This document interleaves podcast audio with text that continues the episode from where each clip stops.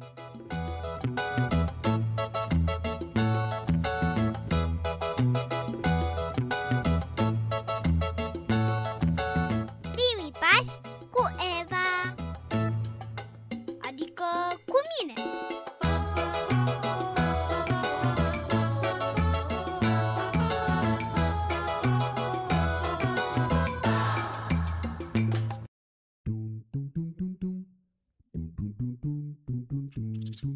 Ce s-a întâmplat, Eva? Ce ești așa de supărată?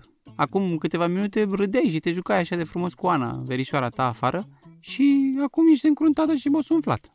Nu s-a întâmplat nimic Sigur nu s-a întâmplat nimic? Stai un pic că sună telefonul. Oh, e chiar mama Anei. Sigur nu s-a întâmplat nimic? mm, Ba da, doar ne-am certat un pic Alo? Da, da, mi-a spus acum. Oh, hai că vorbesc cu ea și te sun după aceea. Era mama Anei și mi-a spus că ai făcut ceva foarte urât. O auzeam și pe Ana acolo plângând destul de tare. Ia zi, ce-ai făcut? Păi nu vrea să-mi dea și mie să mă plimb cu trotineta ei și atunci i-am aruncat geaca în noroi. Tată, să știi că e un gest foarte urât și pentru asta cel mai probabil vei primi și o pedeapsă. Dar cel mai rău este că m-ai mințit. Te-am întrebat ce ai făcut și mi-ai spus că nu s-a întâmplat nimic. Ai spus doar că v-ați certat. Acum să aflu că nu doar că te-ai certat, ei ai aruncat și geaca Anei în noroi.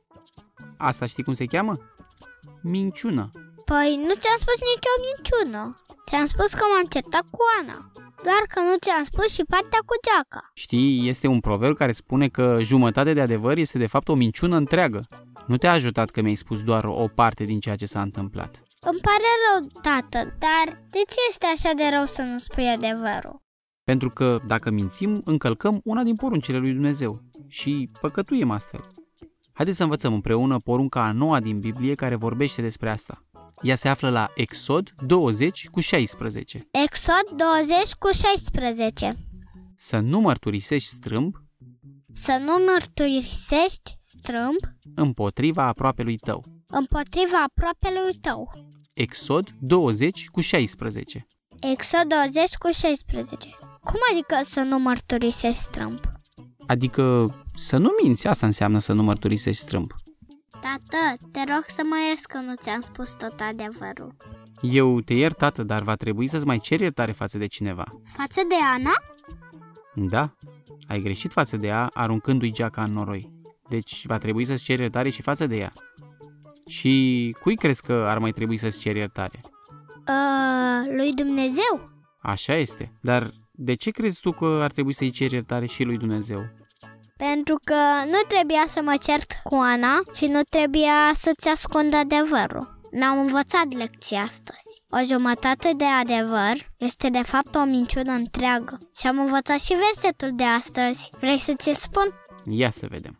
Exod 20 cu 16 Să nu mărturisești strâmbi împotriva aproapelui tău. Exod 20 cu 16 Mă gândesc că acest verset ar fi de folos și ascultătorilor noștri de la Radio Vestea Bună. Poți să învăț și pe ei, tată? Sigur că da, tată. Cred că și ei trebuie să știe că lui Dumnezeu nu îi place să mințim sau să spunem jumătăți de adevăr.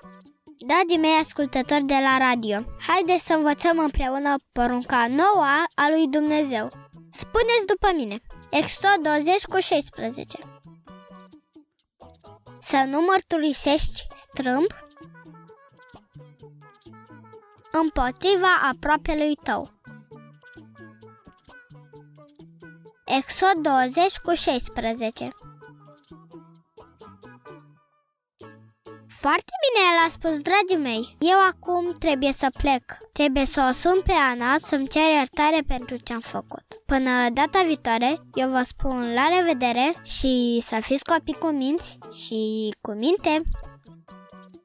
Tată, pot să o sun pe Ana, că vreau să-mi cer iertare față de ea. Bine, hai că o sun. Când am vorbit cu mama ei, o auzeam pe Ana plângând. Cred că ținea tare mult la geaca aia, altfel nu-mi explic de ce se jelea așa de tare. Păi, înainte să o suni, trebuie să spun tot adevărul, că așa am învățat. Părinților trebuie să spui tot adevărul, nu doar jumătate. Ce vrei să spui? Nu i-ai aruncat doar geaca în noroi? Ba da, dar cred că plângea pentru că era și murdară de noroi. Mm, Nu înțeleg. S-a îmbrăcat cu geaca așa murdară sau ea de ce s-a murdărit cu noroi? Păi când ți-am spus că i-am aruncat geaca în noroi, era și Ana în geacă. Ah.